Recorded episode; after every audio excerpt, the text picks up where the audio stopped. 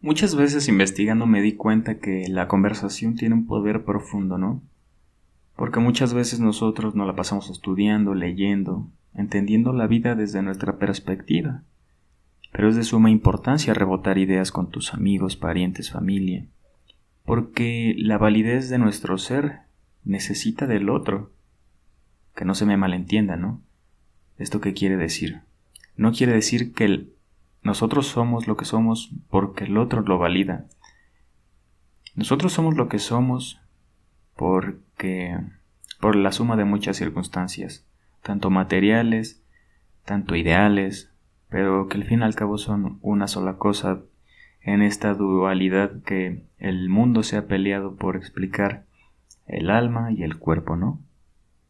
Pero es tan interesante una conversación con personas que estén capacitadas del tema, con personas que profundicen en, ciertas cosas.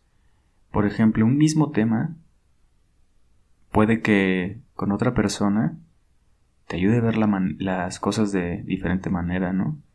Y eso es enriquecedor y nos nutre. Es por eso que leemos, ¿no? Inconscientemente estamos encontrándote, estamos encontrándonos con otras ideas y tomamos lo más necesario, pertinente u oportuno, o al menos eso debería ser la idea, ¿no? La cuestión, porque muchas veces nos dejamos llevar por cosas que oímos en todos lados que nos endulzan el oído, cosas esotéricas, cosas muy fumadas, ¿no? Pero pues en cierto en cierto punto esa parte espiritual de ser que es irracional ¿A qué me refiero? Me refiero a cosas como las emociones, el amor, todos estos em, valores de poder que, que, nos ayudan a crecer, a madurar, que sí valen la pena, ¿no? Ese, ese tipo de espiritualidad. Pero por eso es muy importante dialogar, ¿no? Tener en contacto con otros nuestras ideas, inclusive nuestras emociones una plática, una, un punto de vista de, de algo que aparentemente no vemos salida, comentarlo con otra persona puede ser em, sanador, puede aliviar el peso, la carga. Ya en la psicología muchos ya se han dado cuenta que la palabra mata la cosa.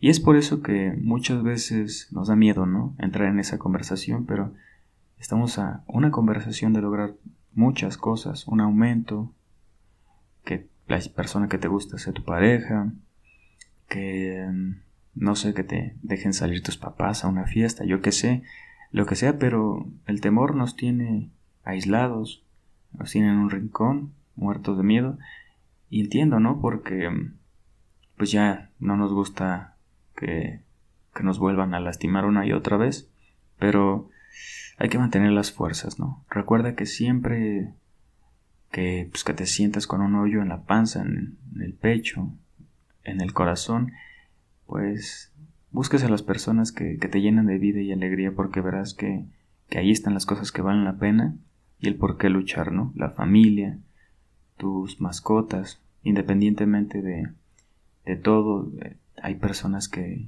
que te quieren, que, que tú quieres, entonces dale sentido a tu vida, encamínate y busca esa conversación que, que te deje algo, ¿no?